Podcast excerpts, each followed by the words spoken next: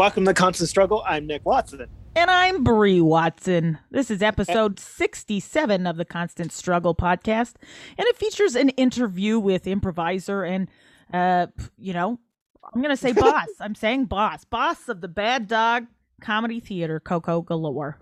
That Yeah. was a great episode. What do you think, For, Nick? yeah, for sure, like strong boss energy, but in a good way. In Yeah. a like, let's build the hell out of this community and make it good. Yeah. Yeah. yeah, I loved I love it. Now before we jump into Coko's uh chat, why don't we uh, why don't we catch up, Nick? What do you think? We we can not do that, Brie, if you want. I mean, no one needs to hear anything Uh about that. oh, I sense struggles. uh, I'm, I mean, if if struggle means just watching too much HBO quality program, then count me struggling. Uh oh. Um. Well, maybe you're just refilling your tank. Oh my god, my tank is just like fill me, fill me with HBO goodness. Fill me and then my tank is then my tank is like oh my god mcconaughey fill me up with him too Oh, what are you uh, McConaugheying? True detective Yeah. Okay. I remember when that was on, but I never watched it. Is it good? i it's can't good. wait to learn how time is a flat circle that's the whole reason why i'm going to watch this I don't get that. I don't get it. okay it's a reference and did you say you just finished? What was the other one you just finished? i finished nothing i'm Oh, in the middle of like, like the middle five of- shows Of all of it. yeah. Uh, yeah. I just I finished The Sopranos, and I'm excited about it. woke up this morning Yep. Oh man. um that's a lot of seasons right that's like nine years I think of it's my life I thought it was just six. It's just Oh, that's six. not- Yeah, it's that's not too fine. bad. Or maybe That's it's fine. eight. Shit, I don't remember. oh okay I don't remember. I was fully invested, and now I'm sad that I don't get to like eat my manicot with the Soprano family every night. uh, okay, well, like my lack of creativity aside, how's it going with you, Brie? Ugh. uh, I gotta say, there's like a lot of improv stuff that's still going on. That's great. Hmm, okay, Uh, oh, six seasons. I just confirmed there were six seasons. I mean uh, that's important. Yeah, exactly. yeah, so I um I'm doing a bunch of improv. I'm at day 85 as of the day we're recording of the 100 day of improvs uh, Mm. of improv scenes that I'm doing. So Noise. not 15 left to go and then no improv ever again in Yay, my entire life. Done. Just I pure. finished the improv. What are you gonna do? Sculpting next? Yeah, I think uh, I might go That's how it goes, yeah, right? sculpting nudes specifically. That's what I'm going for. I want to focus on the wang. Yeah. if there's one thing missing from improv, it's Uh, wang focus. it's wang. Yeah, there's not enough wang focus. Uh no, so that's going well. Uh I almost I've been doing a lot of self tapes, which is fun, but also What, wait. Oh no, sorry. What is a self tape? Is that like So- a real Like a? it's like they're like this is how we're auditioning now during the pandemic. Mm, So you tape yourself at home reading, you know, what it is they want you to read and then most of the time Oh. you never hear back. okay. So But- they're like they're uh, work from home auditions. Basically, yes. So you don't have Oh. to go into the casting room and cough all over anybody just to see if you, you know, you'd be who they wanted to hawk beer, you know? Yeah, that sounds more intelligent than the uh, entirety of our province. Yeah, no kidding. I hope they keep it up this way because I am saving a fortune on gas. Yes. Uh, yeah. Sorry. um I almost got one. I got really close. I got like second place to booking a commercial. And I know I'm second place because they paid for me to stay in Toronto just in case the person they actually wanted got COVID the day of. That's that's so. I don't know. Is cool the right word? It's interesting. Anyway, It's interesting. Yeah, interesting times. Uh but yeah, anyway, so lots of lots of that kind of stuff. Where I'm lacking right now is the writing department. I wish I was writing more. Hmm. Um, How- and- how are you doing for time? Like in the day, are you busy or are you just like, well, Nick, oh, I'm I've got so much Sopranos to watch right now? I always I try to work during the day and then like save the Sopranos for nighttime. Okie dokie. uh, and usually it's pretty good, but I think the time hasn't been as focused as I would like it to be. So I just started listening to this podcast. Why not? I'm going to shout out this other podcast I was listening to. Sure. There Beat. there are other podcasts other than I ours. know. I, it's going to surprise you to hear, but there are other podcasts. Yep. Um, it's called Being Boss. Yeah, It's about like managing your own business and stuff, which is great because I Hmm. do. Um, and I just thought it, it's anyway. It's uh, right now. I'm at the stage where I'm tracking my time to see where it's going. Right to see what Okay. I'm How- spending my time on. I've started. How, how long do you have to do that for? Well, they recommended just start with a week, and then she was like, and then you'll get Wow. hooked. then you'll get hooked, and you'll want to do it forever. So I've done it this week, and I do find it very helpful. Uh, Hmm. like, there's tons of apps you can use that help you with it too, right? Like, I've got an app called Toggl Track, which tracks. You just put in like what it is you're working on, and Oh, and you can okay. divide it up by categories and it just ti you know it's like a little running timer uh, and then i guess at the end of the week you go back and you're like oh maybe i spent too much time on instagram or too much time doing this or that whatever Oh, okay. Uh, yeah so already Well- i've spent like this week i spent way less time on instagram than i normally do yeah. so i think it's uh it's i don't know it's the accountability that i'm looking for and Man, also because i had to spend a bunch of time well like a day i was i was worried i would have to spend a day in toronto i was Mhm. able to do all the thing like and i had a super busy day the day after so i was like okay well i can prep all the stuff i need to do the day you know after just in case i'm not available just in case they do call me to set on wednesday so anyway it's it's been helping me plan better too Okie dokie. Yeah. That sounds good. yeah well hopefully it'll translate to more writing time Productivity. Yes. What about you? Hmm. Uh, you uh, Hmm. where are you up to in your uh, righty stage?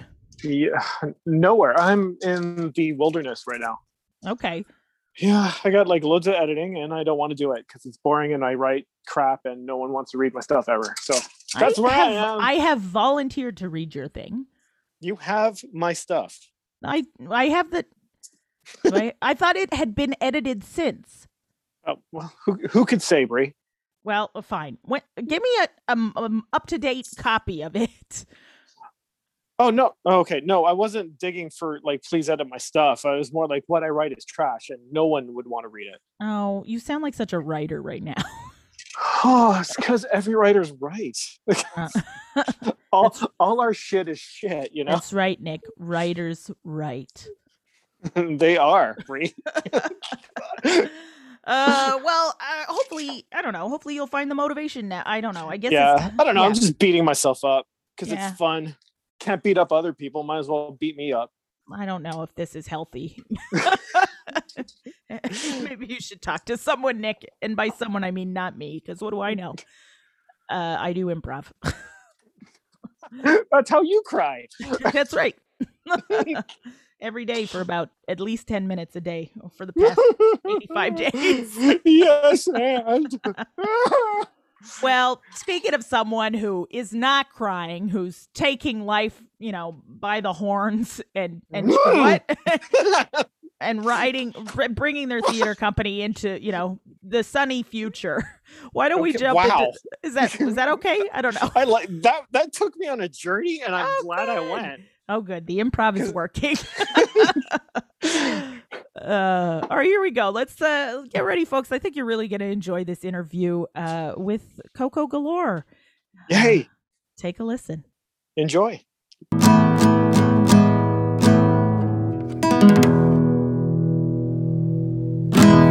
Uh, Coko Galore, give it up, Nick. Yo, what's up? What's Yay. up? Oh, Coko, how are you? Uh, I'm good. I went. I ventured outside today, so I'm. I'm. I'm all right. On the big adventure. yes, Uh, I went to Starbucks. Was it What did busy? you get? Oh yeah, I'm curious to know what's that So like. they have a new drink called the br- brown sugar oat milk americano. So I got Ooh. that that. sounds like breakfast. You know, that sounds like a Yeah. tasty breakfast coffee drink. Yeah, yeah, it is. Nick, That's you it. look intrigued. All those words sound nice.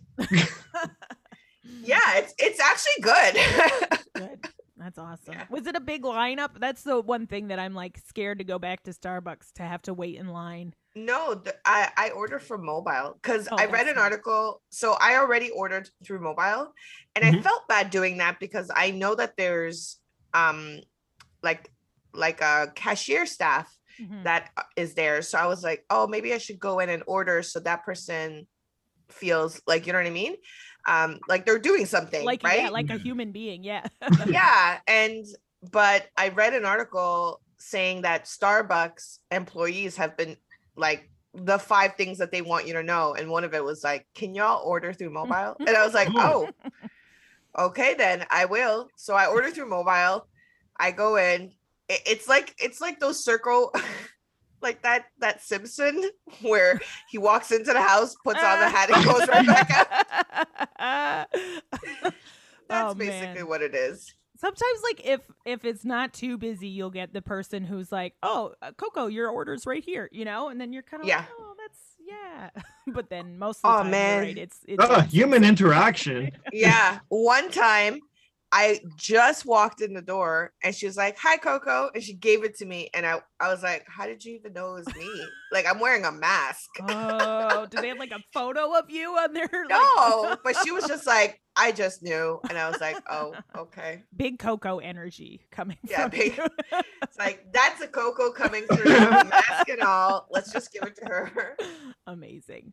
Amazing. Uh, Coko, this is. I'm so happy you're here. I love. I love. Uh, much to Nick's dismay, uh, to talk improv. Oh, to talk fine, improv really? all the time. How did Coko find comedy? How did Coko get into comedy? What's that journey look like? Oh man, um, that journey was me training um in general to be anything in the field in the entertainment field trying to figure out where like um where I should go. I was training as an actor, as a camera actor, like film camera actor, and okay. and uh, uh, one of my instructors was just like, I I think you should do comedy. I think you're a comedic actor, and I was like, a what? and where were you taking classes at the time? Um, that place is no longer. Okay. So that yeah, so that's what I'm gonna say. That place is no longer. Um, there's still teachers, I think, but they're like that institution is no longer. But they were just wonderful, and so they were like, "Yeah, I think you're a comedic actor," and I was like, "Oh, okay." And they're like, "Why don't you Why don't you give Second City a try?" So I did, and I never looked back. That's that's just mm. what I gotta say. Like I did, and I never looked back. Actually, that's not true. I did. I took like a couple of courses, then I took a break, and then I went back. Okay. And then and then when I went back, I never I really never looked back. You just like jumped in, you were there. I love it. And um Yeah.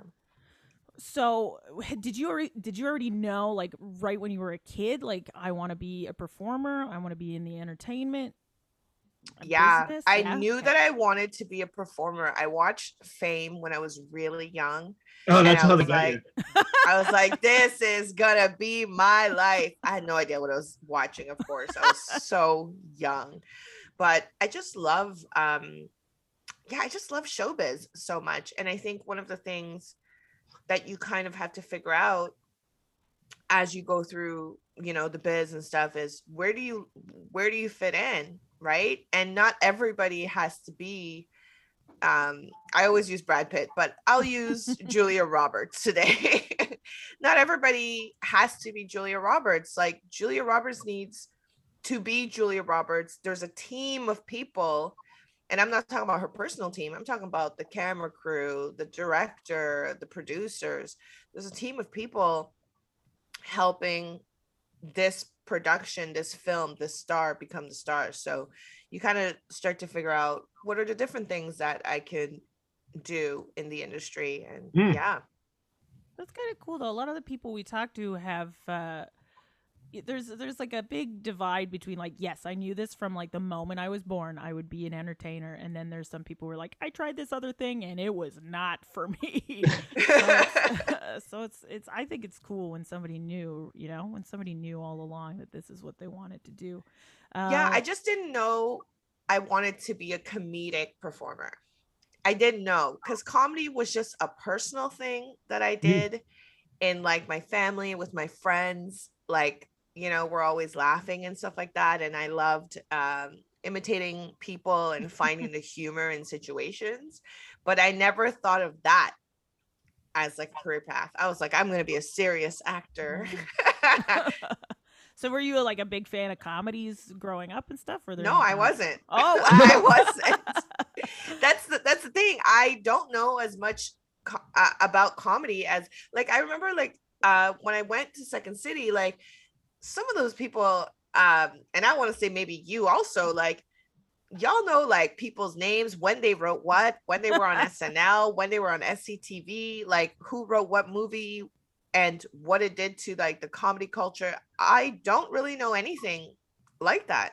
Yeah. I know a bit about um like African American comedy culture um because that was the culture that I took in, but I mm. I really know nothing about like just like sketch writing and I know nothing. Like well not know nothing. I knew nothing. Now I know stuff. yeah. yeah well, there's nothing funnier than knowing the detailed history of anything. yeah. No, yeah, we're, we're just like yeah, I don't know if being a huge comedy nerd really helps you when you actually get up on stage and have to perform. Hold on a second. I okay. have a delivery. All right, I love it. What what did you get there? That looks I don't I just saw a quick bite, but it looks delicious. Oh my god, we got dim sum. Oh, oh man. so Jonas lives upstairs and um often we order food together. Oh, that's smart. Yeah, so he'll be like, "We're getting dim sum," and I'm like, "Great." yeah, we are. So you started at Second City, uh, and was it improv just to start off with, or were you doing some writing and, and that kind of stuff, or was it did you just start in improv? No, I just started with um, improv. Once again, just didn't really know what back things I should be doing. Writing was so far like I just didn't even know or understand what it was. And I would say I finished conservatory still not understanding what it was. Wow. what was your conservatory show? What what was it called? It was called uh, Don't Quit Your Daydream. Ah. Yeah. And it was a great show and I learned a lot about writing. My director was Carly Heffernan. Yeah. And she taught me so much about like you know, generating like premises and and she's an amazing kind of like sketch writer and comedic writer. Yeah, that's like her um, bag. Like she teaches, like she still teaches these pre- premise creating yes, courses and that kind. Of thing. Yeah, and she's great at it. I'll tell everybody to take it. I don't care if I'm in, I'm a, like I'm, I'm a bad dog, but I would like, yo, take her class. I think that's such a good way of looking at it, though, right? Like a student's going to be, or an improviser is going to be best if they take in some courses from all over, right? Like take a class at second yeah, but also I don't, bad dog, but also SoCap, you know? That's the thing is that like comedy institutions have different philosophies. And I think for you to be a well-rounded comedian, especially in a place like Toronto, mm-hmm. Toronto much functions like LA and New York. It's an industry city. So you want to be well-rounded. You want to kind of like uh, cover all corners for yourself. Go to all the schools. Mm-hmm well, there are some schools you shouldn't go to, but oh. we don't need to talk about it. We don't need to talk about it. That's oh man, it's so uh, it's great. And so, what did you what did you sort of discover about yourself about your about your comedy when you're going through Second City? Was were you like was there anything? Because you, I want to say you have one of the strongest voices in in comedy. Like you, it's almost like you know what you're there to do, you know? Right. Um, thank you. Thank you for that.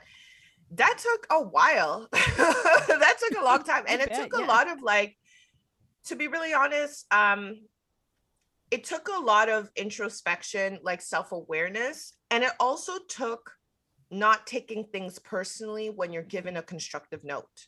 So there was a long time where I wasn't getting into things. I wasn't like uh you know like i i just i think that's the that's the term i wasn't getting into things i wasn't getting a lot of stage time like okay and, yeah like like troupes and festivals and things? yeah okay. and um I, yo i didn't even know about festivals never mind that oh, but it was more that like I, I couldn't you know like if if people were like oh you want to join my troupe i for sure was not like one of the first it felt like dodgeball all over again oh, no. but but um but the thing I had to ask myself, and I think that's only because I came to this, I came to the improv world like in my 30s, right? Mm-hmm. So I think I started when I was like third, no, like 28 ish. So when I was like going through it, I was like in my early 30s. And it's a little bit different than going through it in your mid to late 20s yeah. it is different and so i i didn't want to um and and this is something that i think a lot of bipoc people go through is you try not to be like this is about race you try to be like mm-hmm. what is this about so that you can get better sometimes yeah. it's about both mm-hmm. sometimes it is about both um, because um, opportunities and chances and by chances i mean to make mistakes fail and just be better were given to like non-black counterpart no sorry non-bipoc counterparts a lot easier than it was to us. Um i would say so for sure there's an element of that but i try to and i think a lot of us try to do that is you try to not make it about race so that it's not super depressing and you're just like yeah. What can i do to get through the door? Period. Yeah, how am i going to get around this? You're just not blank enough. How am i going to get around this? And yeah. um and, and i think you? like um i just kept training i i straight up just trained like an athlete and i think it was when um and I was told different things. So I started to be able to piece it together. Okay. I was told uh, by a very renowned teacher, your voice is in your honesty. Mm. And I was like, oh, okay. So then I was like, what does that mean? So then it took me mm-hmm. years. And then I kept hearing that from different instructors in different classes. Um, you know, your comedy is is raw, your comedy is truthful. And I was like, okay, okay, but what what does that look like though? what do you want me to do about that? yeah, what am I supposed to do? Just never act? I don't know. what What are you all? What's everyone else doing? Just faking? Like, come on. I mean, in a, in um, a way. I think I was, I was, so like I understood, but I, at the same time I was confused because you can be giving a note, and yes, it's a truthful note and it's a constructive note, but you're like, but what do I do with this note? And um, I would say it was when we formed Coko and Daphne, and I started training with Daphne because uh, friend of the always... podcast, Nick, friend of the podcast, Daphne. for sure. Yeah, and, and, we say this: we trained Coko and Daphne like athletes, mm-hmm. and so we got a coach. Yeah, we Matt, trained up until like as a coach. It was Matt Folliett. Our, our, our coach was Matt Folliett, um, and we trained. I think we trained up until like maybe two years ago when we just got individually too busy to be able to merge our schedules and and train but yeah we had we just const and at first like the first six months we trained with no performing what does that training look like like uh, i've got a rocky montage going through my head now but what is that for improv is that like lion face duck face lion face uh, and as a duo too i think it's different as a duo than it is as a troupe so just you and Daphne, yeah. What are what are these? What are these? Yeah. So we did push-ups. Uh, we did, I'm kidding. I'm kidding. No. Um. We met for the first six months. We met. If I, I think it was every week or bi-weekly. Um, with Matt. Nice. And to be like, okay, because at that point we were already like performers. We mm-hmm. we performed in long form truths. We've done shows, but we wanted to be like we want to be great together. So what yes. does that look like? And so it was like you gotta ask Matt how he trained us. That's not even my. Not even, he's like, listen, ten reps of word association. I don't know. but it, it was like it was very much. I will say this. I will say one of the things I remember is that he kept pivoting every time we got used to something. Mm. Basically, mm. every time we plateaued, he would pivot. That's a great. And coach. so we trained in a lot of areas. Um, one exercise that I love that we did was we had to do. We did like basically a montage, but every scene had to be different. Ooh. There was no repetition. So if we did a monologue, we couldn't do one again.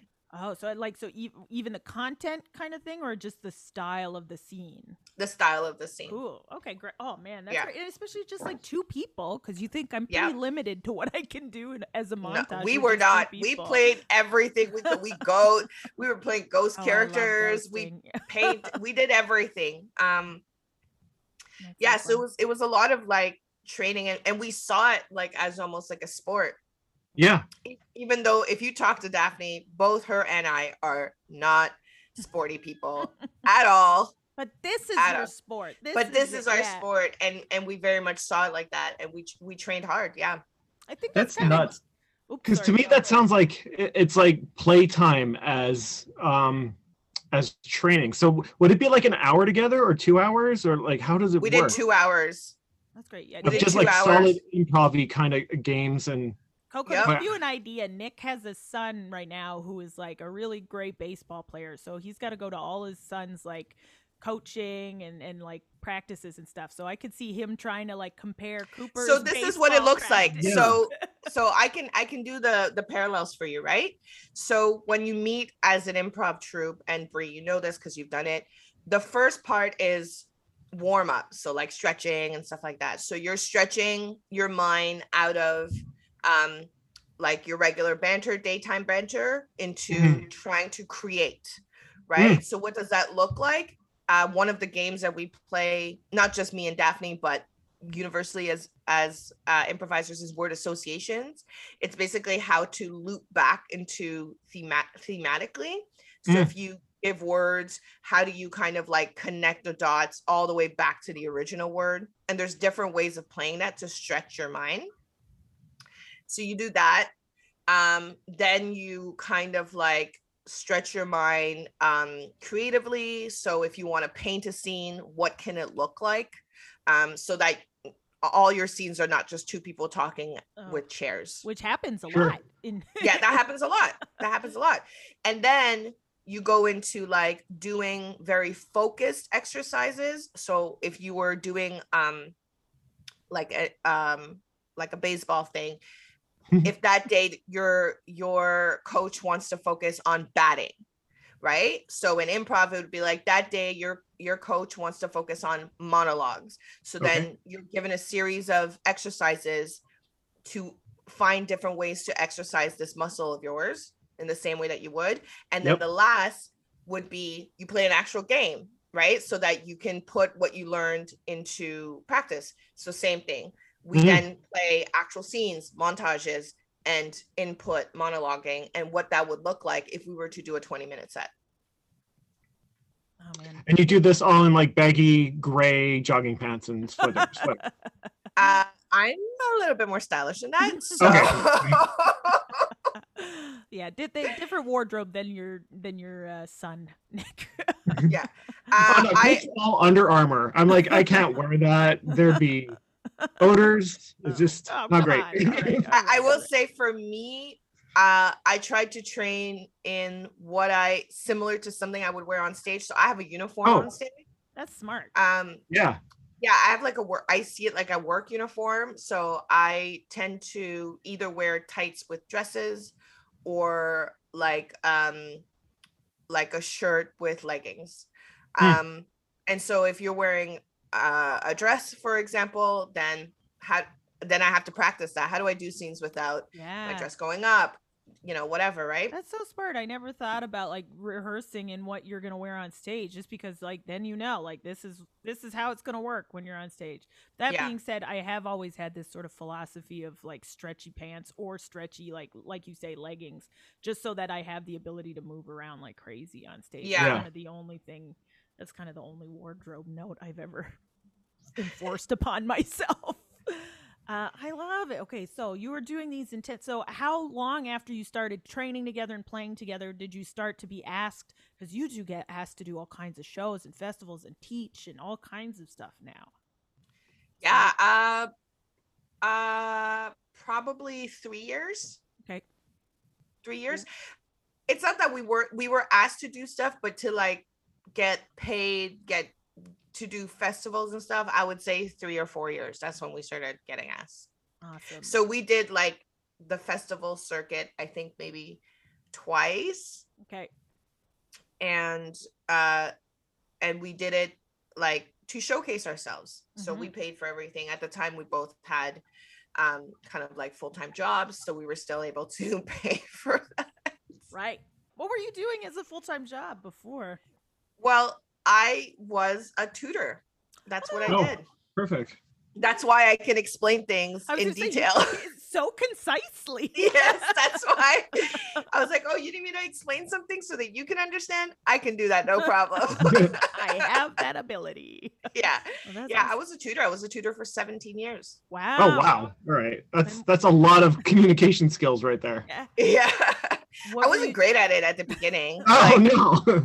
no, I was not. I became better as I understood and also um the understanding of what the function of teaching changed while I was teaching.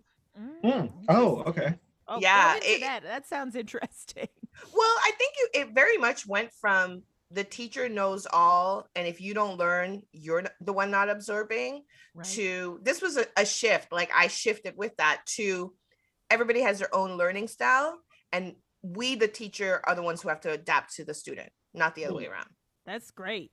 That's so I I remember taking university classes where we were talking about that, but it was but it was kind of before anything I think before anything was actually done about it because we were still like, oh yeah, the standard way of teaching is like person in front of class gives you information, you regurgitate it back. Yeah. Uh, but it was never like let's have how about or or even just like ha- how about we include each of the students' like experiences as well yeah. so that we can sort of get a sense of where everybody's coming from too yeah and and i think also the assumption that not paying attention is necessarily like trying to be rude.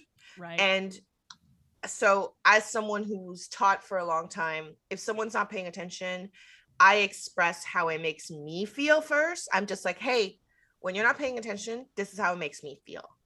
Uh, I feel like you're disrespecting me. And then yeah. the person might correct me and be like, oh, actually, uh, it's not that I need to pee, or it's not that I'm thinking about what happened last night. Like, you know what I mean? So it's it's more like a I want you to understand where I'm coming from. Now help me understand where you're coming from. And then we can kind of like figure it out.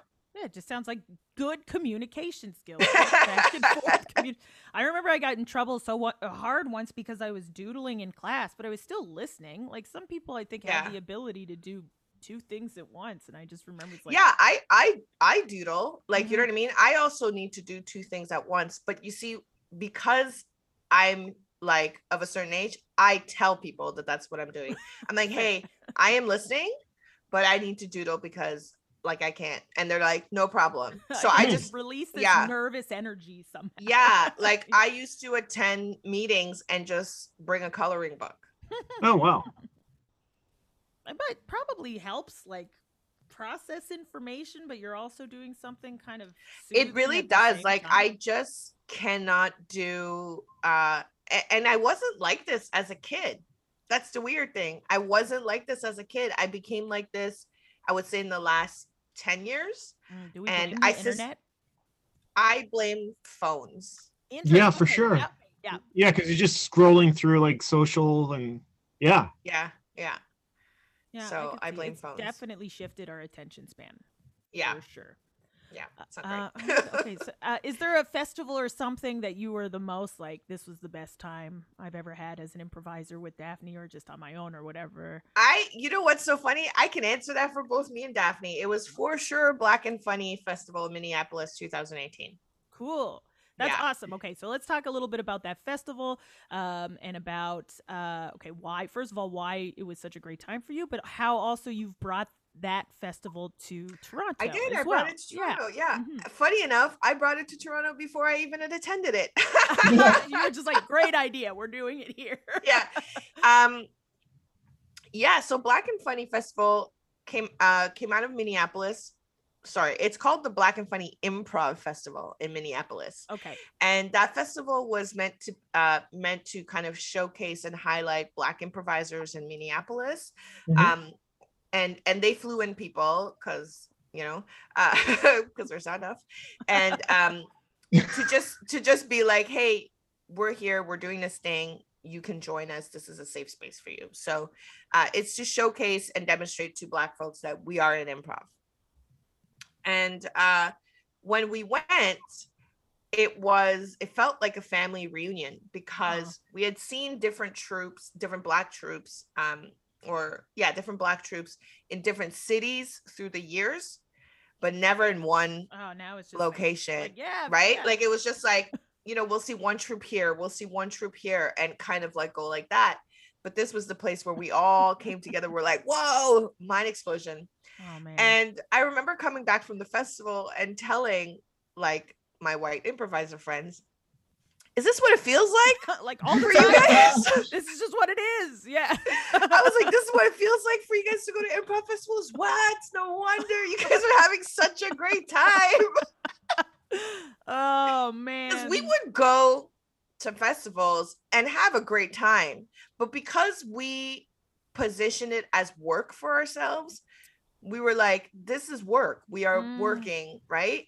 And so if we had a big show, you wouldn't find us partying. Right. We'd be like, yo, we gotta go home and and banter so yeah. that we can connect so that tomorrow you can see that magic on stage. Bye. um but yeah, so we were we our minds were blown because we were like, this is this is what if oh my this god what a difference for you for yeah that sounds so it was so different it yeah. was so different because everything at every turn um like I I'm uh, of course like there is no monolithic black experience, but in a way there is kind of thing.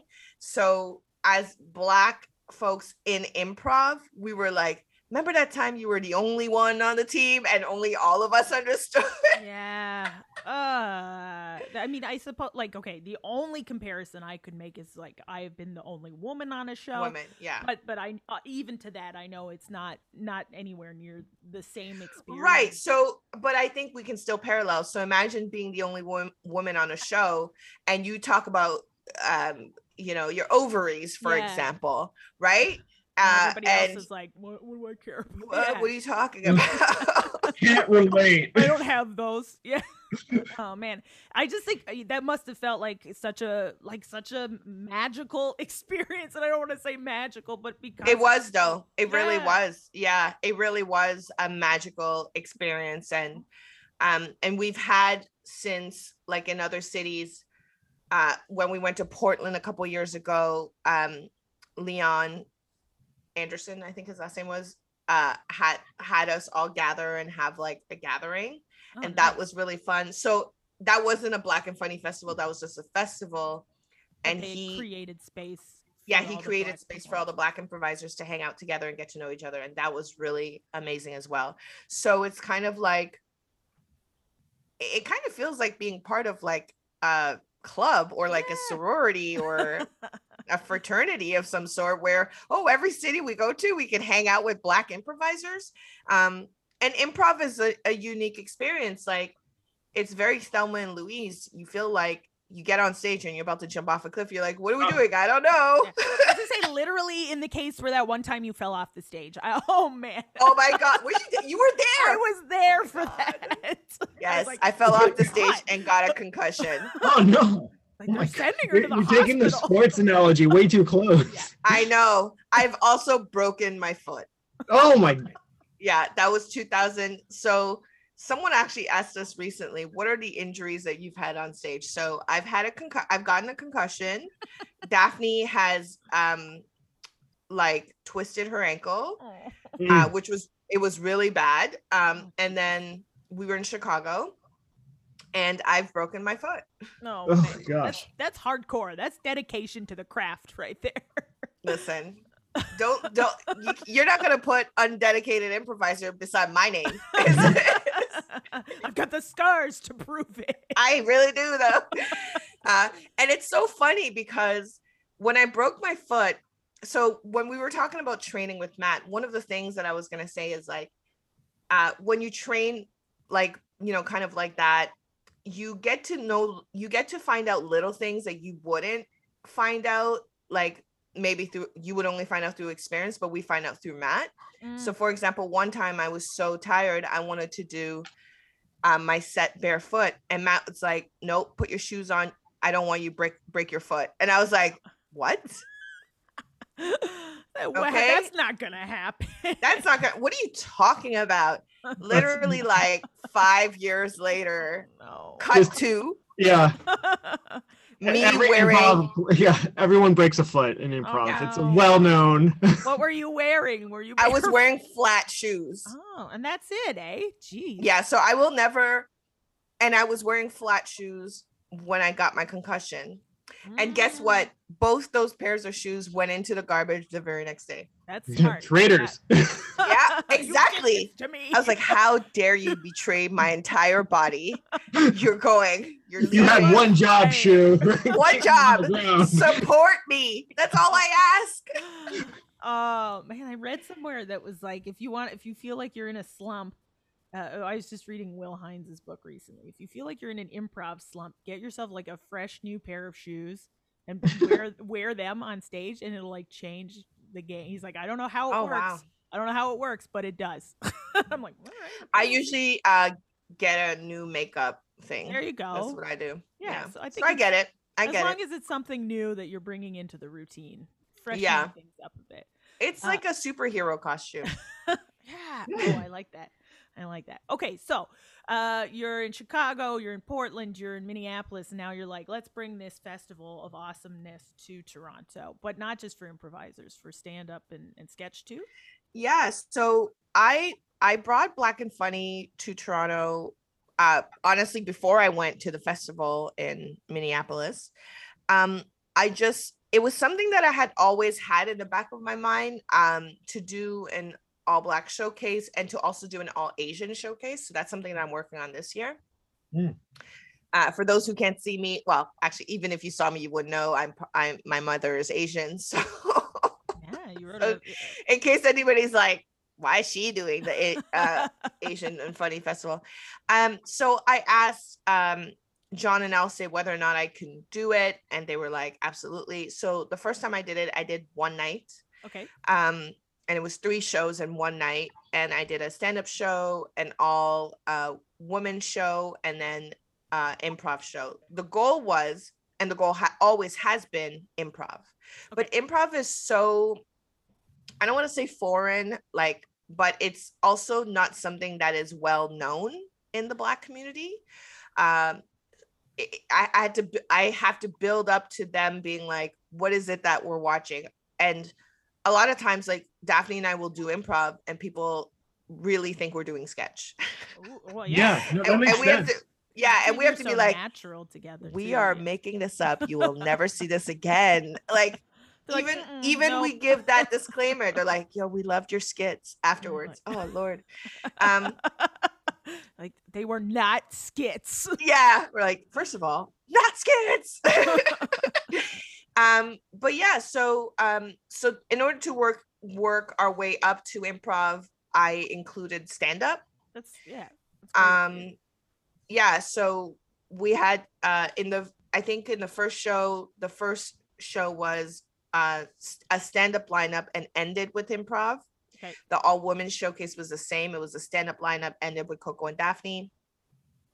And then there was a just one hour armando. Lovely um, so, and then this year, like 2021, was the first year that a couple of things. It was a completely all black lineup mm-hmm. because previously I've had to use and and I have like I just want to be really clear that like much love to the troupes. I have zero problems with that um because I did have to use sketch troupes that that were not all black right. because there were no all black sketch troupes. Yeah. And and does that mean that I have to leave out those sketch comedy artists, like comedians? I, I didn't feel that was fair. Um, yeah, in stand up, I tried my best to be all black lineup. Uh, I failed once, but that's that's fine. Hmm. Um, yeah, it's it's a whole thing. There were times where I had to ask people, "Are you black?" and they were like, Brie does that all the time. yeah. walk up to random people all the time. Excuse me. Excuse me. Um, excuse me, Meghan Markle. Are you yeah, black? Are you black? oh man, she's in the uh, again. All right. Well, she she is white passing. That's the reason why I, I brought her up. She's yes. white passing. So there's a lot of people who don't know that she's black or Mariah Carey. They think she's white, and I'm like, uh, she's black. Um, but anyways, uh, yeah. Um, yeah, so this was the first year that we had all black sketch ensemble in and all black sketch improv, and it was the first year that we had zero stand-ups. Yay! that, yeah. So that's that, and and there is, first of all, all all the love to the stand-up community, the black stand-up, the black comedian stand-up community, but it was just like, um, the goal was always improv and sketch. Yeah, you're, you're building always, that up. Yeah, for sure. Yeah. So so yeah. build, so this was the first year. So it was, it was, and it was online. So it was it was quite a thing. And also there are a lot of stand up showcases during Black History Month. So uh, mm, oh, yeah, right. yeah, that's, yeah, that's a good point. That's so yeah. great. And so uh how how was it attended like did a lot of people show up online because i know online is yeah it was well one of the cool things was so the all uh the sketch ensemble was the first was our debut was the untitled black sketch project yeah. so it was our debut table read oh, and cool. so i think a lot of people were really excited for that because uh, we've been working on it since june mm-hmm. and so people came were like oh my god um this is great because it it just wasn't right so now it is and we're like you know and it was that was really really fun and also we've it was funny because I was go I was doing the table read and in my head I was like, this is not a table we read. We are straight up performing these sketches. oh, cool. We lied to ourselves. I like I felt nervous looking like I was reading when in fact we were all supposed to be reading, but we were so into our sketches that it looked like we weren't. I was like, uh, should I should my eyes shift? It was Oh, but that's I don't know. That's I think that's great. You were into it, you know. yeah, it was it was a lot of fun. And then our and then our improv was uh we had people from uh, Minneapolis and Baltimore and Vancouver join us and that was really fun to be able to do that online. So it was it was like a success in my opinion. That's awesome. I love it. Uh, and so Nick might not know that, and some of our listeners might not know, but uh, Coko is basically the reason Bad Dog has the online presence it does, um, because because of the pandemic, right? We had the excellent places had to shift really quickly, and I think I think Bad Dog uh, certainly more than the other comedy institutions in Toronto, including Second City, which I work for. you know, ha- uh, I feel like you right away jumped on the opportunity to bring your stuff online, uh, whereas a lot of these other places are, are still lagging behind in that department. Uh, you have a regular lineup of programming for Bad Dog shows, and then and you keep it updated, you keep it fresh. Like, how did that? How did that come about? How are you like, yes, this has to happen and this is what I'm going to do. This is how it's going to work. well, um it all started with me being pissed off. um because when I started when when the pandy started the pandy the pandy when the pandy started on March 15th uh, we all we all agree it was March 15th, right? Uh, uh, it was in that ballpark. Yeah, I just remember St. Patrick's Day getting nuked for us. Yeah, yeah. So so it was like um at first we thought, yo, we'd be back in a month. Let's not worry about it. So, I I didn't think so, but at the same time, you know, when everybody's so optimistic, you don't want to be like, are you watching the news in China, guys? like, I mean, if you look at the spread in 1918, clearly comedy's not going to. right? I was like, "Are you guys watching the news?" Um, so, um, and you don't want to like you know be like a Debbie Downer kind of thing. So we, um, I, I would I would say that with online classes, it was Vance. Okay. Uh, Vance is our former uh, education director. Vance was like, "We need to go online," and I was like, "Absolutely."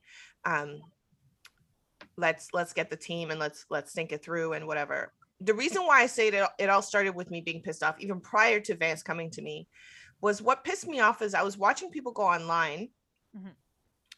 and I, I I said I remember saying to Alia, our former inclusion director, I said, "What the fuck? I thought we couldn't. I thought we couldn't do this online." Right. That right. And the and the reason why that pisses me off is because we told people who couldn't access theaters that they couldn't come and we're working on it because but we can't do online because it, it's not just it's just not as great online. Right. And to an extent like i get it but at the same time we pivoted so quickly because we couldn't go. Yeah Like, you know what I mean? Because we couldn't access theaters. And yeah, so that's, that's, huge. That's a good point. Yeah. And that pissed me off like to the core. I would yo, I vented about that for a good week. That yeah, that effect happened all across business because I, I know for like my wife and I, like I've had work from home options before, but you know, you always get the bosses who are like, no, we're not going to do that. You're not going to work. You're, yeah. you know, you guys are inherently lazy. But and then everything switches. Like this is our only option, and they're going to struggle to get people going back to offices. For sure. But the thing is, it was never necessary. And and you think about people who have kids, yeah. like people who give birth to kids and have to rush back. You could have let them work from home while the kid's napping this whole time. Yeah. Yep, yep. So so we've been doing things that have been keeping people out of systems and people who are already vulnerable yep. out of systems and telling them that yo it just can't be done and then now that all of us who's like and i include myself in that because i am able-bodied i can go upstairs and stuff like that. Mm-hmm. you know and i don't and i don't have children so i can work all all damn day if i need to. Um but like you're telling like you know we were all like yo it can't be done you know whatever. And then now as soon as we can't do it yo we gotta go we gotta go online everybody yeah. mm. so it, it really really yeah. made me really fucking mad man and i was talking to alia and i was just and you know we were just like bantering about it and i was just so pissed and then i was like okay you know so I was like, okay, we're gonna go online as well, mm-hmm. but I need us um to do this with the intention and the care that it will last. Yeah. Because we can't we can't be being like, oh, we're just going online because we cannot be in theaters right now. But guess what? As soon as we're in theaters, peace out, everybody. Yeah. It, it just I just felt like it was like I can't speak for anybody else. I just know that's what went through my head. Mm-hmm. And so when we pivoted online, we did it with the intention of it being entertainment, not just for us to get like our kind of like we need to be on stage kind of jitters out of our bodies, which is a very real thing. For yeah, everybody, yeah, for sure. Yeah, for everybody who performs, you're like, yo, I missed the stage. Even though we perform online, of course we still miss the stage, but um yeah but at the same time i was just like let's do it let's do it to the best of our abilities that we can right now and when we did that we also took into consideration like you know there were performers who were like i just don't want to be online no mm-hmm. problem no mm. problem we respect that when you're ready come through if you're mm-hmm. never ready we still love you you know so there were different things that we that we took into consideration and then we just like did it like you know what i mean and i and i say i'm so grateful to uh, connor lowe and sean murray um for they've got a great tech yeah they're the well we call them live stream technicians Ooh, now yeah uh, connor lowe is the technical director of the bad dog comedy theater and so they i was like yo we need to learn every by we i, I meant them i like y'all everything about YouTube and streaming and whatever it is so that we can do this. And they did it. That's great. They did it. So I I I I know that I, I'm like, you know, the one who gets the credit and stuff, but I share it with them because yo, I know nothing about what they do. oh man. so and they're and they're so amazing and they make shows look so professional yeah. like you know what i mean yeah and sound and everything yeah yeah uh, so fast forward let's say into a time where we are able to gather again is the bad dog's intention to continue having online shows like this or is the idea maybe or is it or or both right? Go back live into a space as well as uh, these online offerings or uh, what does that look like? Or are we even at the stage of looking at that now? Or um i am starting to think about that and i do have to think about that because eh, um so my hope my hope is that we do both um so okay let me be clear we are doing uh online like that will continue going so that's not going to be cut off so let me be clear about that my only reason for being like oh my hope is we do both is what i have to figure out is are we doing just online shows for online, just live shows for live, or are we merging the two so that they're available in person and online? That's mm. what I'm trying to figure out. So, excuse me. And yeah, so, so, just trying to, to, figure. Yeah, and if so, yeah, it, that uh, ex- ideally accessible for. Yeah, uh, for and not only accessible, but I think one of the things that uh, I I care about um, because I, I certainly don't want to accuse anybody else of not caring just because they don't see it the way that I see it. So you know what I mean?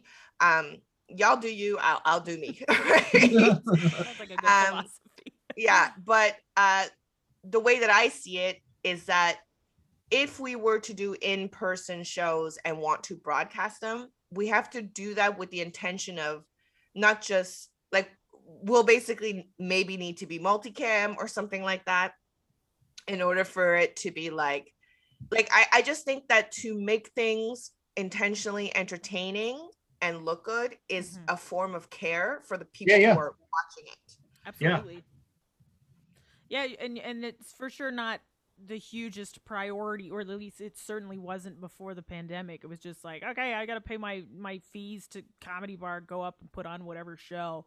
It, it regardless like i've been to so many shows at comedy bar where it's like oh all the comedians just put a bunch of stairs chairs on stage and the audience is like what's happening?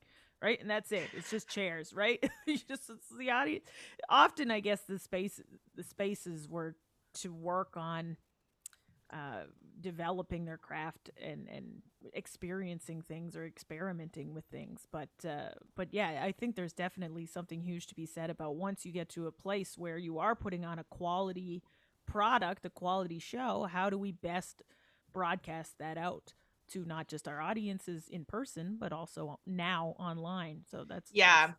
i i don't think that like um I don't think that that's necessarily like financial. Like, of course, there are there's money involved in how to build it. I think it's just like, for example, like we're talking about comedy bar and the chairs and stuff like that. Like, uh, like you can broadcast out of comedy bar yep. any of those stages and it will look amazing. So I'm I'm not even gonna try to hate on that. Like comedy bar lighting is pretty good and like, I was just hating on the chair thing. That's all. That's what I'm hating. Right.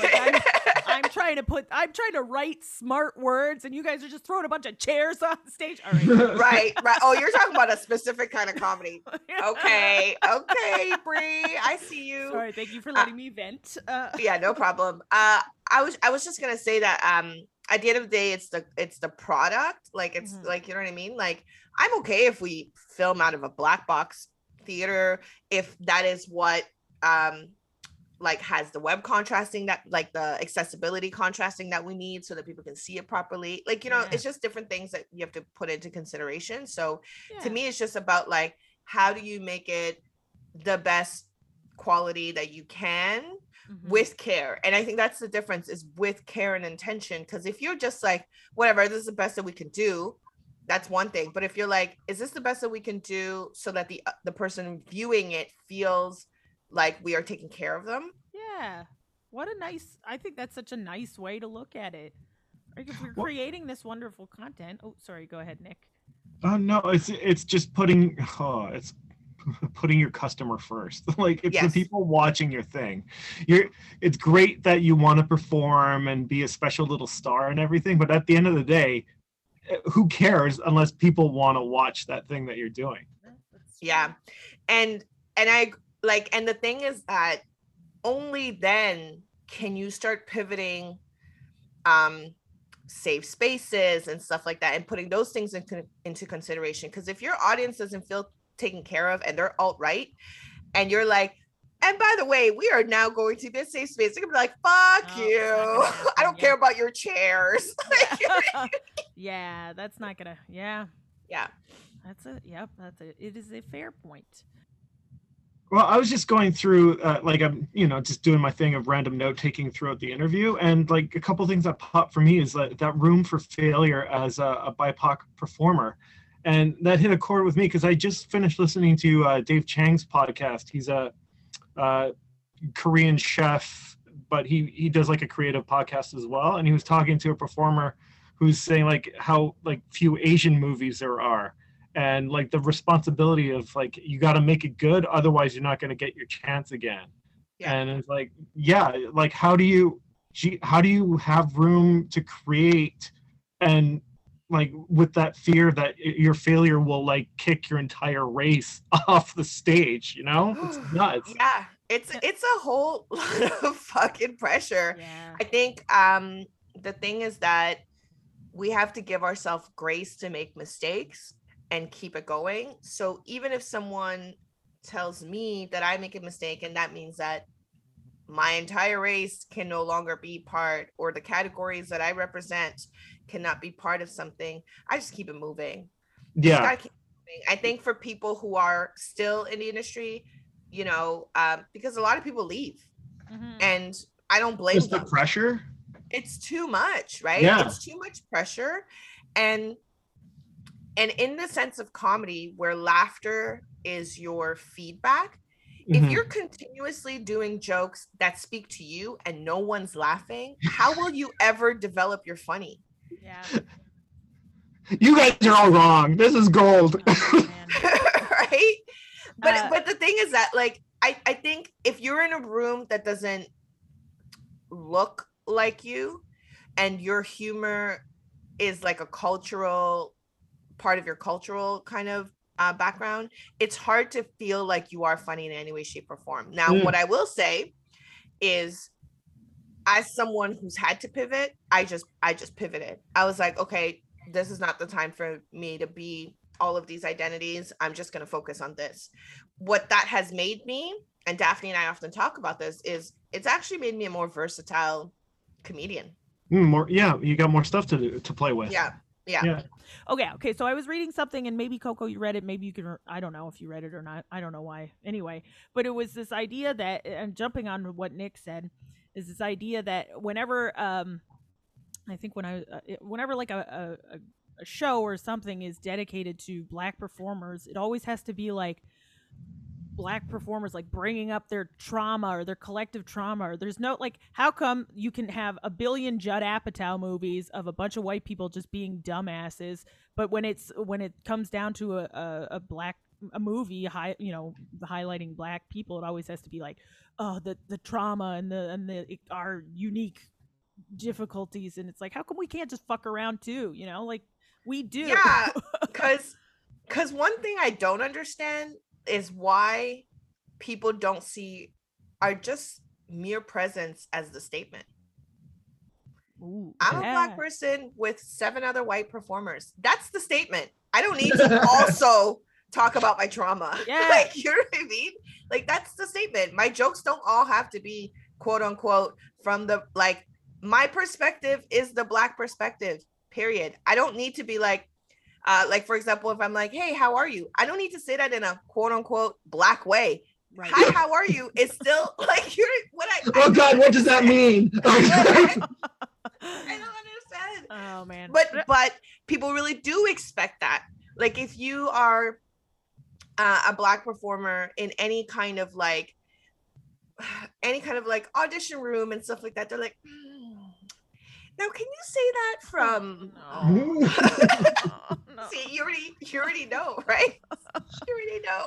It's always like you just bring every like it's just like oh it always has to come from like the black experience or the black perspective. It's like can they not just exist? Can I just perform? But that's the thing that that that sentence is wrong because me speaking is already the yeah. black voice. I am a black person. When I speak, the things that come out of my mouth are the perspective of a black person. You Just are- because it doesn't match what you think should be a black perspective mm. does not mean that it is not a black perspective because what that says to me is that the other person has an expectation of what they think I should sound like.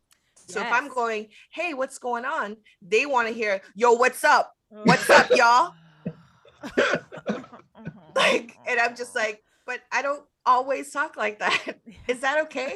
I don't think that's I, that's not my interpretation of this character. you know, I'm yeah. like, I'm playing a nurse. Is it okay that I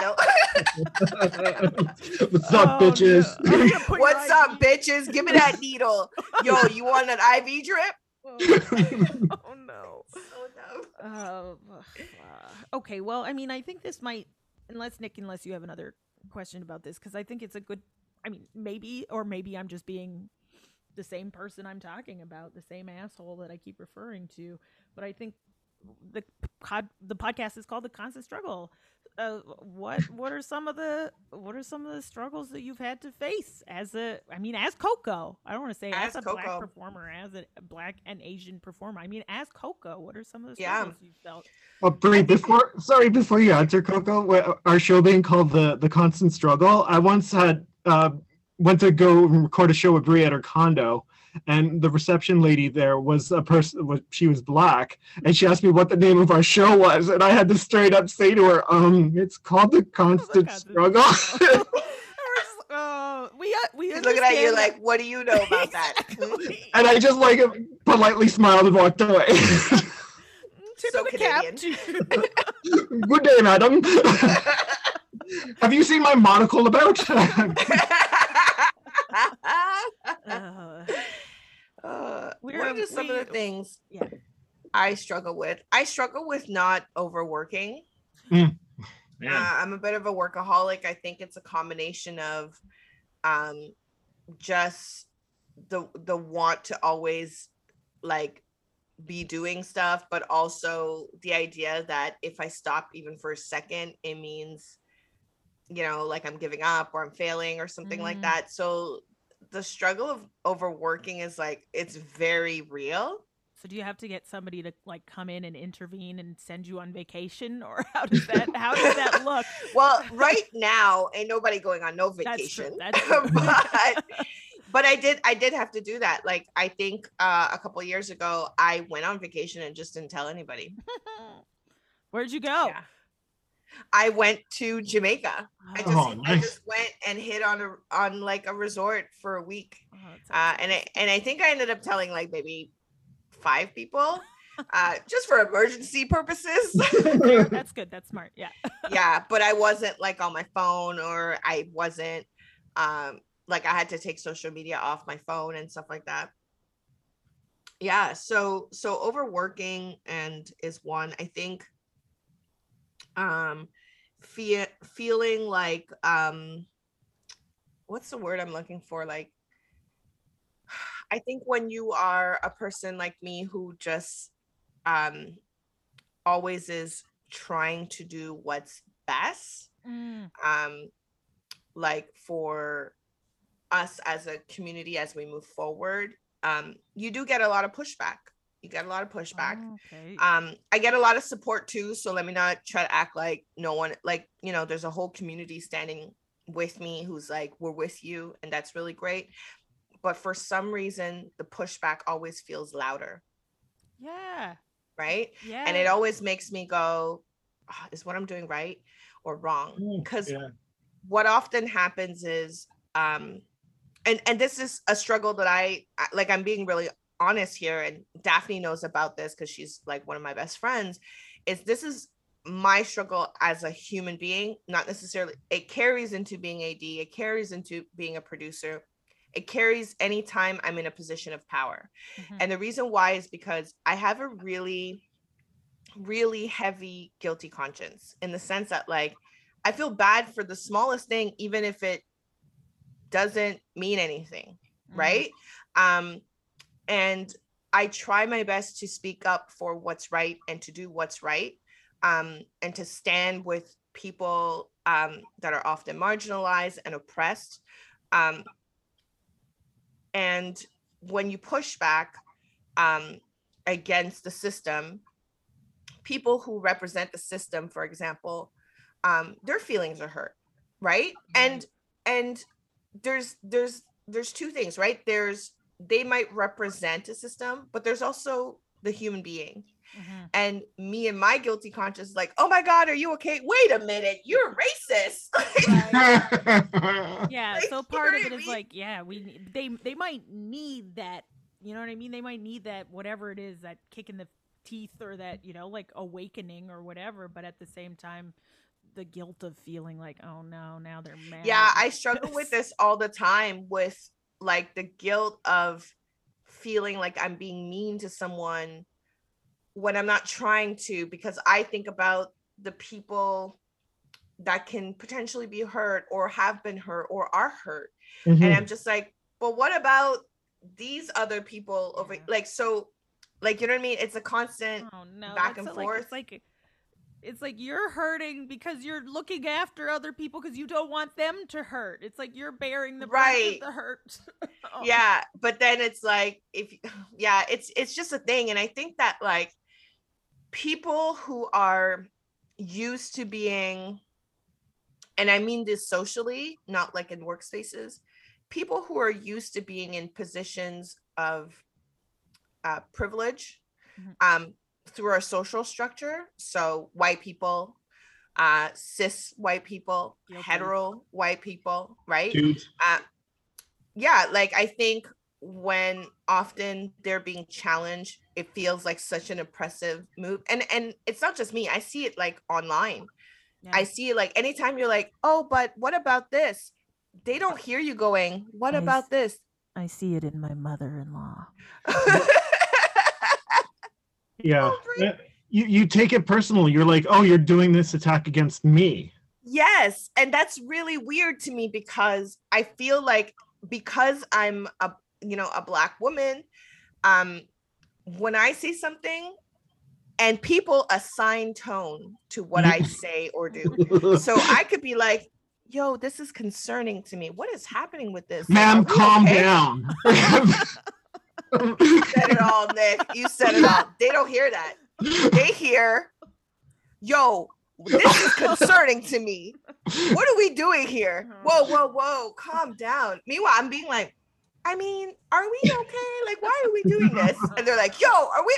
It's like, why am I being assigned this anger? So I feel like there's, especially with online and stuff, I think a lot of people don't understand that they assign tone to racialized people and very specifically to black women so when we just raise a question which is a valid question we get assigned angry right away and then you then get a feedback like well what i said and i was like whoa mm. whoa whoa God, take a breath all i man. said was yeah. is it nice outside like oh no yeah no it's uh, yeah. So i so i struggle with these things and this is just for like me as a human being and it, it, it gets you know it seeps into like the work because you know if you're uh you know artistic and managing director and you're trying to protect people it seeps into the work when you're like you know it's this constant like oh but what if but I, I'm I'm starting to like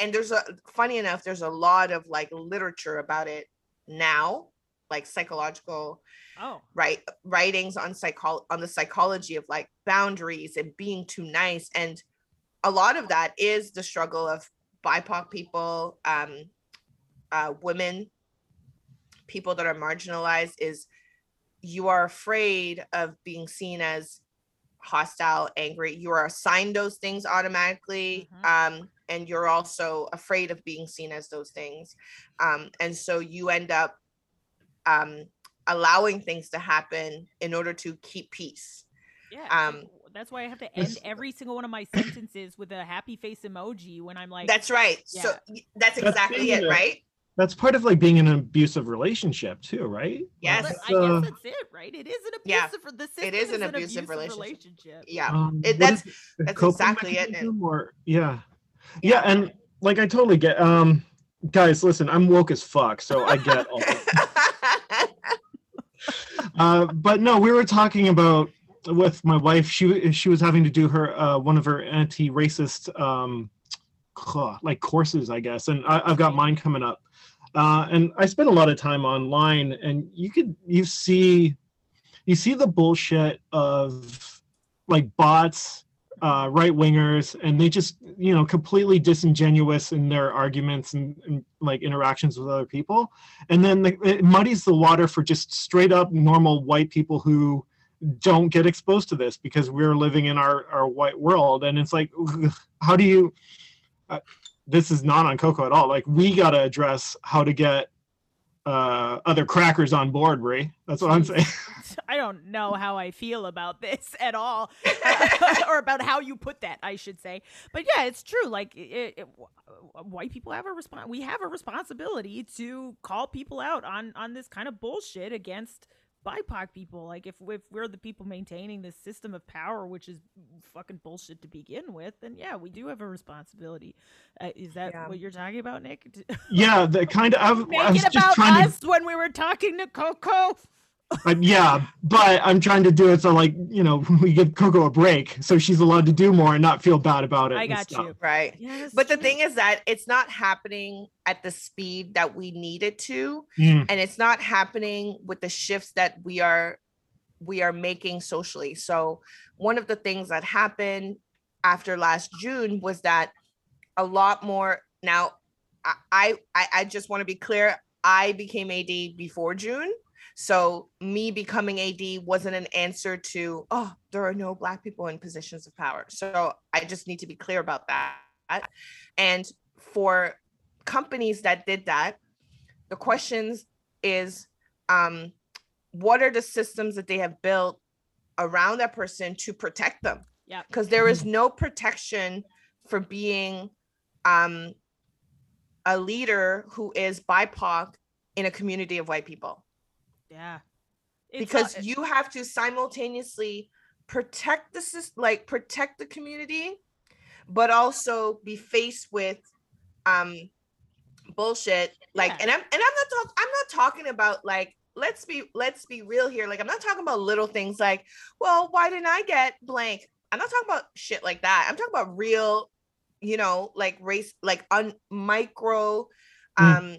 Microaggression and stuff like that. I'm talking about that kind of stuff, not like, well, I wanted a blue poster and not a red one. No, like, like yeah, I, am okay with like those are things that I have to deal with, but I'm talking about microaggression that happens on a day to day from the same like community that you're trying to w- serve, lead, and lead, right? Yeah. So, so it, it's quite challenging because at which point do you go yo this this line is racist. You would yeah. never say that to somebody else. At which point do you do this? Because then it's like oh am i pulling out the race card too much? There's so much yeah. nuance. And so the question is what are the systems that are being built to protect people like me? Yeah because and there yeah, there is like none. setting you're setting you up to fail otherwise right? Right because it's, it's, not happening fast enough. Exactly. like like because then uh, they get to be like, oh, look what happened when we did put a BIPOC person. That's right. Yeah, that's right. Because like people are not moving, and and it's not to be like you're not reading fast enough. How can you? If you're 40 and you've lived in this kind of like veil of ignorance for for 40 years, you're doing 40 years of catching up, and I'm doing 40 years of being like, whoo, and yeah. yeah, can't also, wait yeah right also, yeah also like yeah they put you in the position of power or like you you are you've achieved this position of power certainly not shouldn't be your your responsibility to have to educate everybody you know along the way you know what i mean mm-hmm. to have right. to be like i'm up here i want to make my decisions i don't have to like and then you're you're getting pushback and you have to be you know you don't want to have to it, don't do you not see why this is not right? You know, do you not see how yeah. and then and then you got to take problem? time out of like your regular day to be like your day-to-day duties. Okay, and... kids, let's talk about racism. Oh, right? when you write an email with this tone, no. it says blank. Like it's just, you know, like I said, at the end of the day, it's just not happening fast enough. And yeah. and I still want to add, I just need to be real that there are a lot of people in the community who put who like um, root for me, give me love, give me support privately in public. So I'm not trying to be like, yo, this community is trash. Absolutely. but I love like I I wouldn't have stayed in the job longer than probably past June if it was trash. Like you know what I mean? I really point. do love our community. Um like in every corner of it, even the dark corners of it. I think I think the issue is that um the micro like the education of and self-awareness within privilege is not happening fast enough for me to be able to just focus on doing my actual job yeah. a lot of times i have to break away to prove that something's racist, to break down that something's racist, to talk about something being racist mm-hmm. or misogynistic or homophobic. Like it, you know what I mean? And I'm just like, yo, catch just up.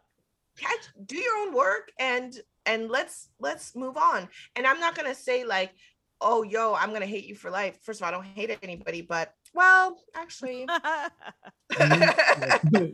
you can hate on some people, that's for sure. Okay. yeah, I, I just I just want to be clear that like there's a lot of people in the community that are very supportive and loving, and and then there are there's pushback. Yeah. yeah.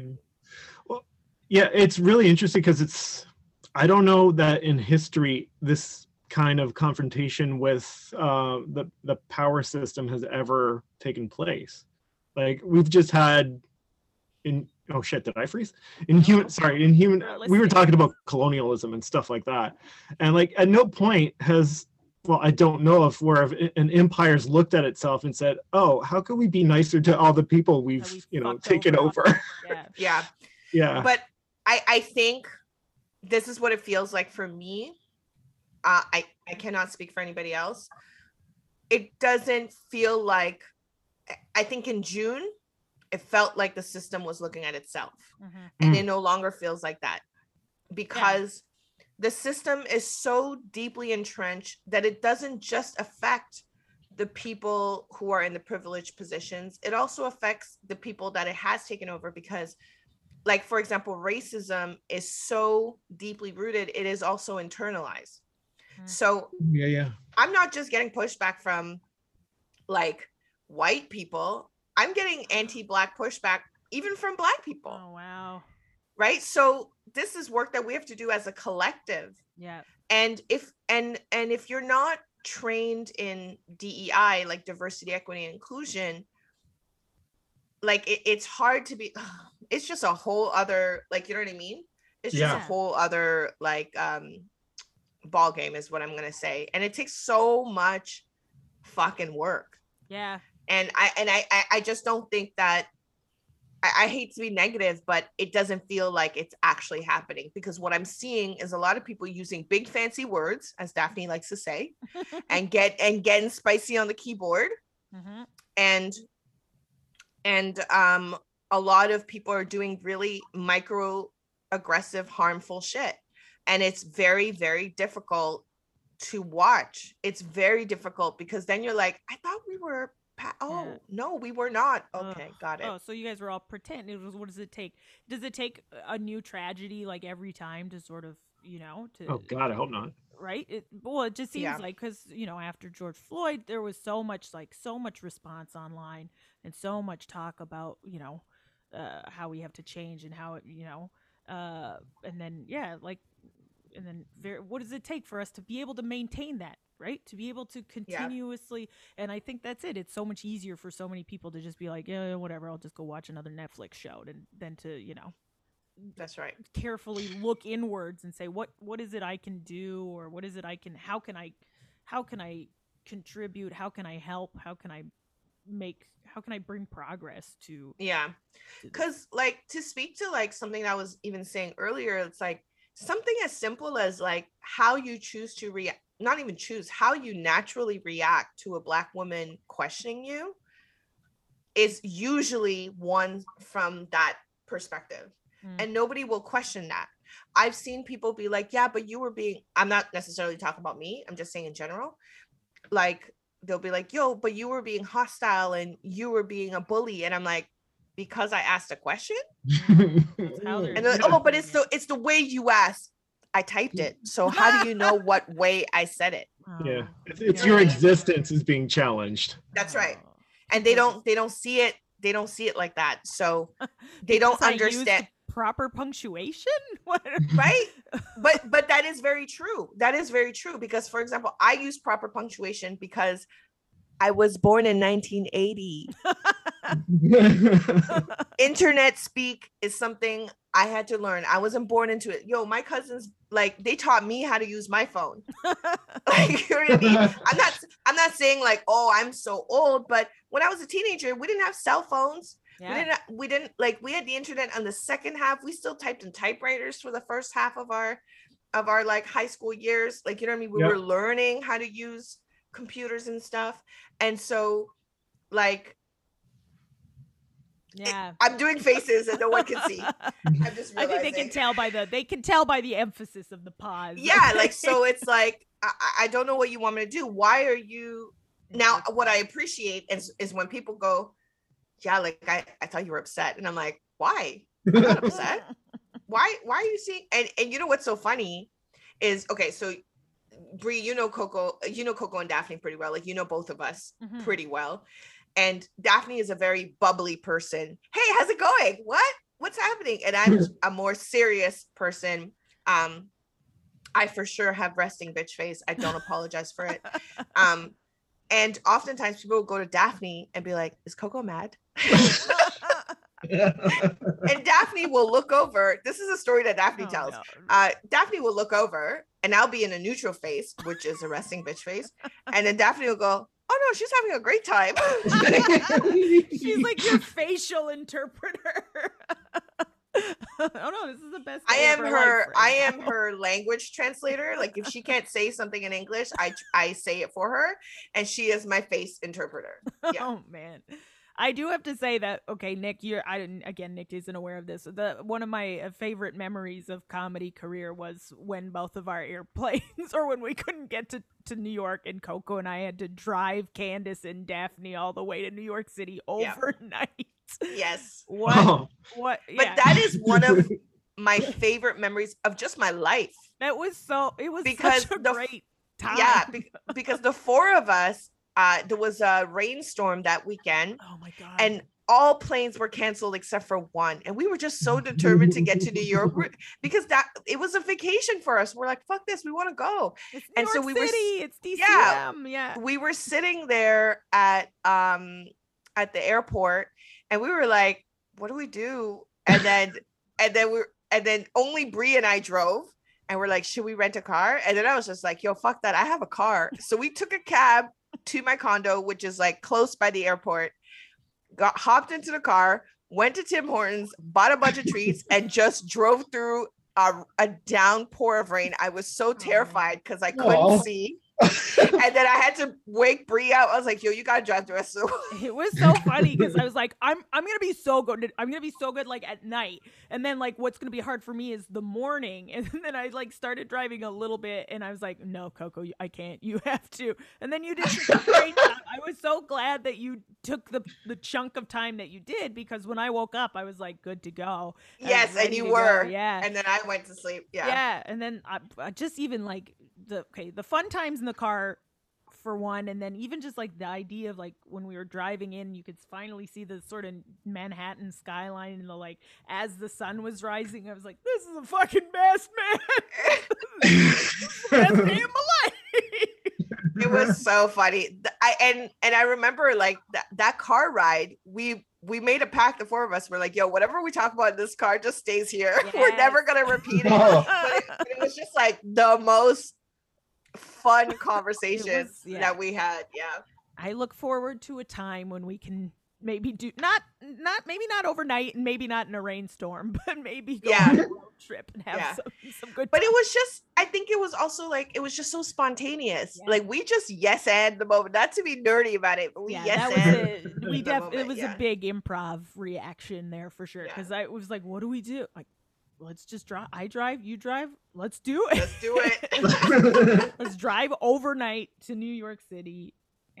And then uh, Shannon O'Neill made made a spot for you and Daphne to go play right. for her, uh, or play for play on on their show. I don't know. It was a great weekend overall.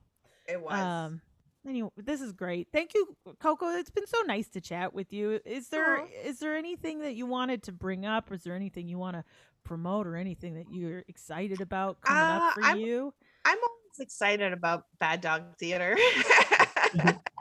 That's good so, to hear, considering you yeah, run the place. I do run the place. Uh, so if if if y'all want to watch improvise or like improvised comedy, it's not all long form. Some of it is like we also just shift the idea of what improvise means. So one of their shows, for example, is called Ayaka's Kitchen. It's just her taking an ingredient that she does not actually use in sushi and putting it in sushi and then being like, let me see what this tastes like. She's so funny, that woman. Like just like the natural uh anyway, any anytime she's so kind. Ayaka uh, is one of the kindest people that we have uh, in our improv community. And I hope to God that is forever protected. Like she's so she's such a precious yeah, person. You cannot have her back, Japan. she's here forever now. Not only can you not have her back, but nobody in the community better fuck with her. Yeah. I will be so fucking upset. then you will really see me upset. Don't think I'm upset through my emails. if I get in your face upset, that's when you know. Don't fuck with. I, I, I'm just gonna say name a few people that I don't need you to fuck with because they're so kind and precious. Please don't fuck with Ayaka. Please don't fuck with Adonis. Please don't fuck with Abba. Okay? Sounds there you go. The rules are laid out, folks. Those rules are laid out. I love those three people so much. Like I've been watching their career kind of like blossom and mm. they're and they're just such nice people and artistic, right? So I love that like Bad Dog can give them a space to flourish as comedians. Well, Abba doesn't work at, Bad Dog, but Ayaka and Adonis. yeah, yeah. Nick, is there anything you wanted to Nick, he's the one who takes notes. I'm just like, I just listen. Yeah, you, you gotta you gotta ask me. Do I have ten questions to be asked? Ooh, I'm down. I do not have ten questions. I, I, like I said, it was all just going back to the uh, the other stuff, and I, I like the bit where you're talking about you were older uh, in life when you came to improv, and yeah.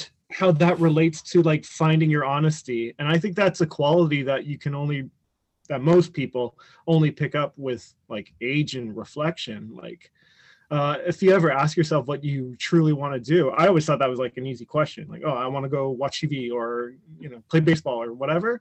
But then like no man what do you really want to do? Why are you here? Like that you gotta you gotta get around to that question and spend a little bit of time figuring it out. Yeah. Yeah. I think that like age is such a cool thing because I've always wanted to get older because I couldn't wait to be confident in my decisions. yep. Uh, and I hear sometimes I have conversations with people who are younger, like in their 20s, early 20s, late, late teens. And they're so like, nah, man, fuck you. You don't know what you're talking about. Like, age is not a thing. And I'm like, you wait. Mm. I was that mouthy 18 year old too.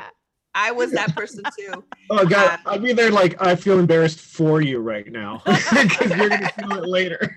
yep. Yep. I remember someone telling me once, like a like a young person telling me once that like age is not like doesn't mean anything. And I was like, okay, let's let's just do this quick analogy.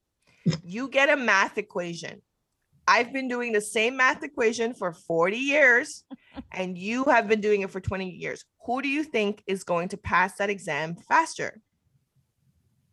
Well, the young people, old people suck at math. but you've been doing the same equation. You know all the in and outs. Oh, so you know exactly where yeah. you make your mistakes. You know what I mean? Like you, for sure. We're just being yeah. dicks.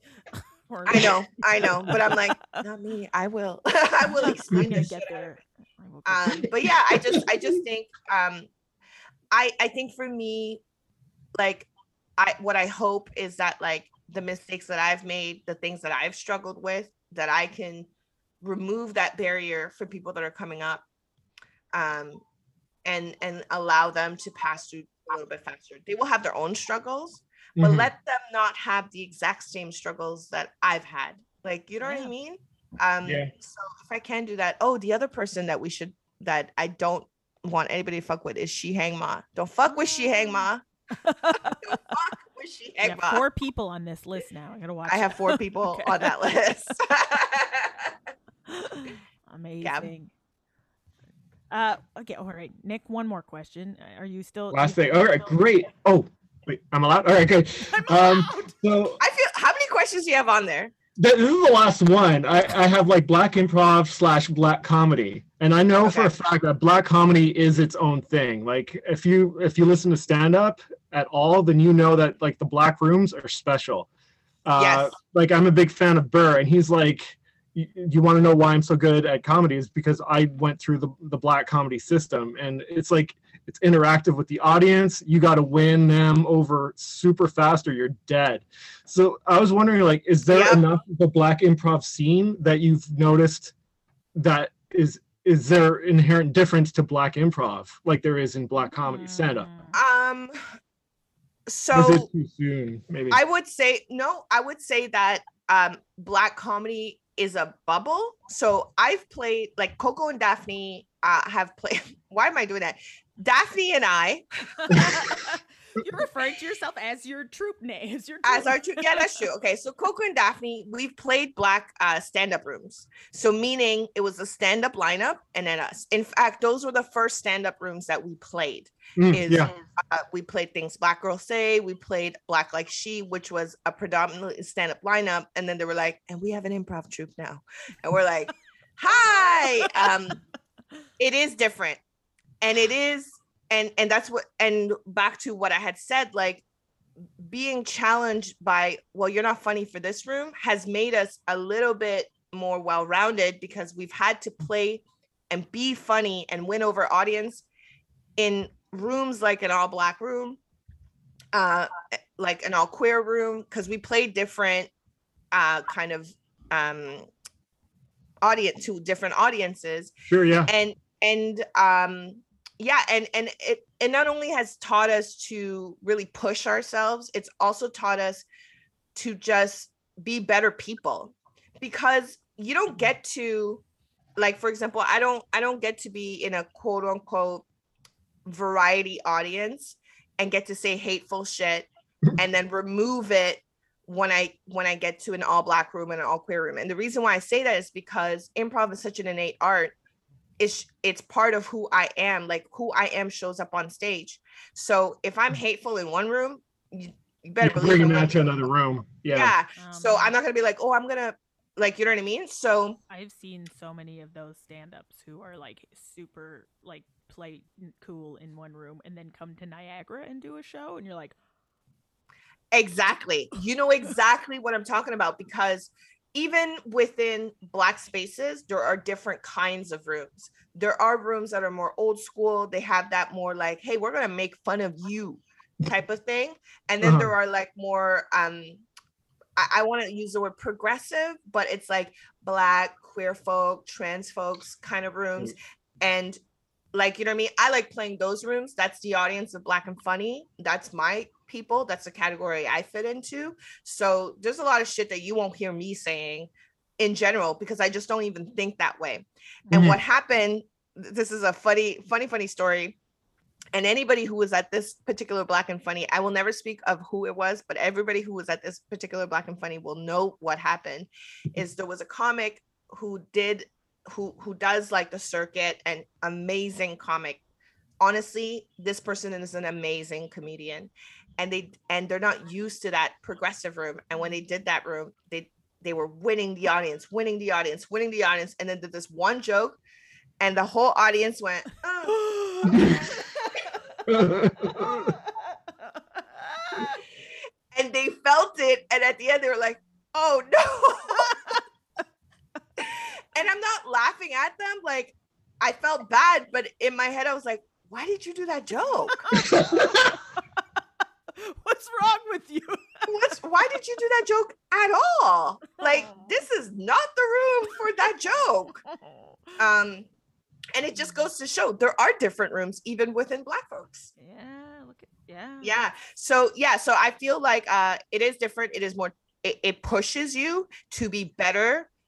Uh it, as an improviser, it pushes you to be better. It pushes you to really um expand your yeah. scope of what can be funny and yep. i feel that expansion makes us just better human beings i love that perfect i love that so much coko thank you so much for talking to Aww. us today it has been I feel like we've taken up so much of your time and I apologize for that. I loved it. I've had so much. Oh my God. I didn't even realize what time it was. I just I checked it. and I was like, oh shit. but it was yeah. so insightful and it was so, uh, it was so awesome to hear your story and to hear about you know the the stuff that you got to go through as uh, as you know as, as the boss you know as the boss of the bad dog the boss oh my god i have a hard time with those kind of titles mm, i love it coko is the boss I just let other people say I, I have such a hard time. I, am like, I'm artistic and managing director. That's what I say. AKA and uh boss. Hey, that's your like white colonial oppressor sh- shining oh, through right there. Stop. I'll back away. I'll back away. oh no, not necessarily. I mean, being a boss is a huge thing, and like you know, it's bo um dollar sign dollar sign. Oh, that's how you're supposed to pronounce it. Yes, it's I a shall get boss. That right. yeah, it's a boss. There we go. Yeah. Now she's saying. Uh, yeah, I, I think one of my favorite rap lines and i attributed it to my grandmother because my grandmother is such a boss right? So um the line is from rick ross who's a problematic rapper but he says who the fuck you think you fucking with i'm the fucking boss hey what that is how we end this podcast thank you coko best of luck to you and best of luck thank to you. all of the great programming at bad dog uh, we're definitely gonna plug Bad Dog and that kind of stuff in our outro. But thank you so much. Thank oh, and can we get you? Do you want to say "struggle on"? That's how we sign off this bad boy. What's what's the line? Struggle on. Oh. That's right. Adjust your glasses while you're doing it. uh, thank you for having me, and to everybody who's listening, struggle on. Yeah.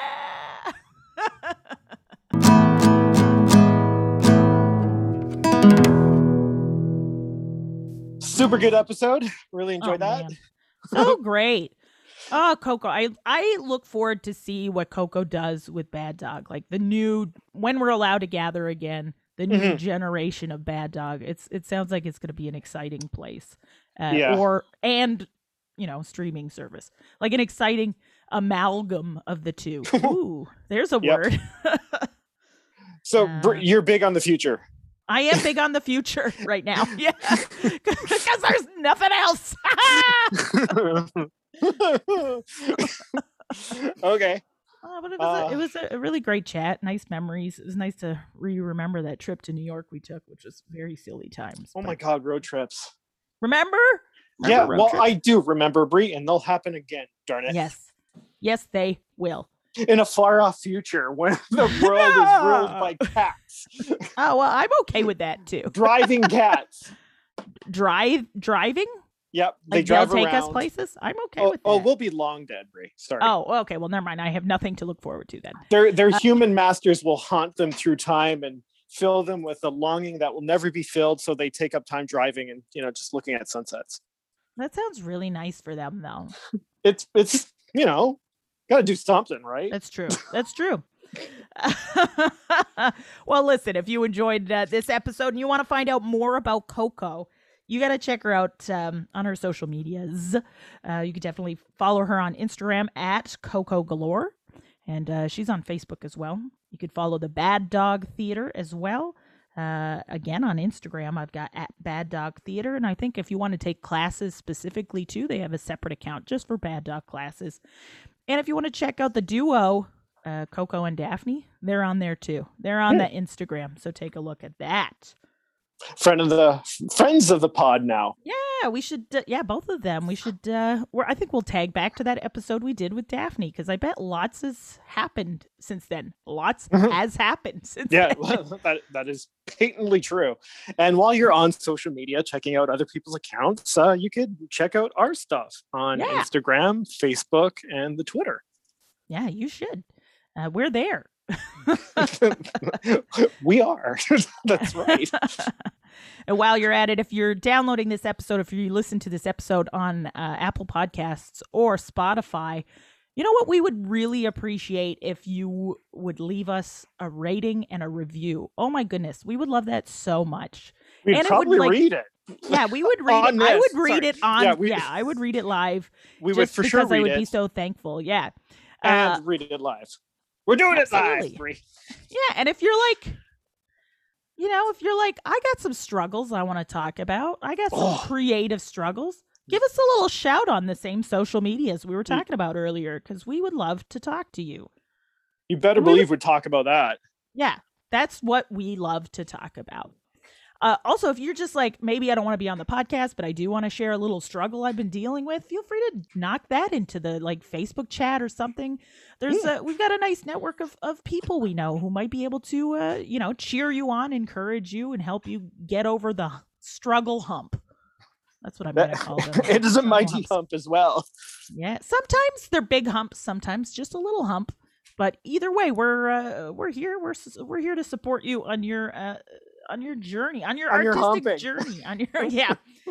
We're for sure about talk for two for siblings. I think this has gone way too far into the hump discussion. I made it weird. Yeah, um, yeah. I almost apologized for that. Yeah, I'm sorry. That's my bad. um, but anyway, if you're having struggles humping, that's another podcast. That's a different podcast you're gonna have to deal with. Uh, anywho, thank you so much for listening. Uh, thanks so much to Coko for such a wonderful interview. Nick, what do you got to say? And uh, well, I mean, tune into Hump Struggles and uh, struggle on. struggle on. Hashtag humps. My humps.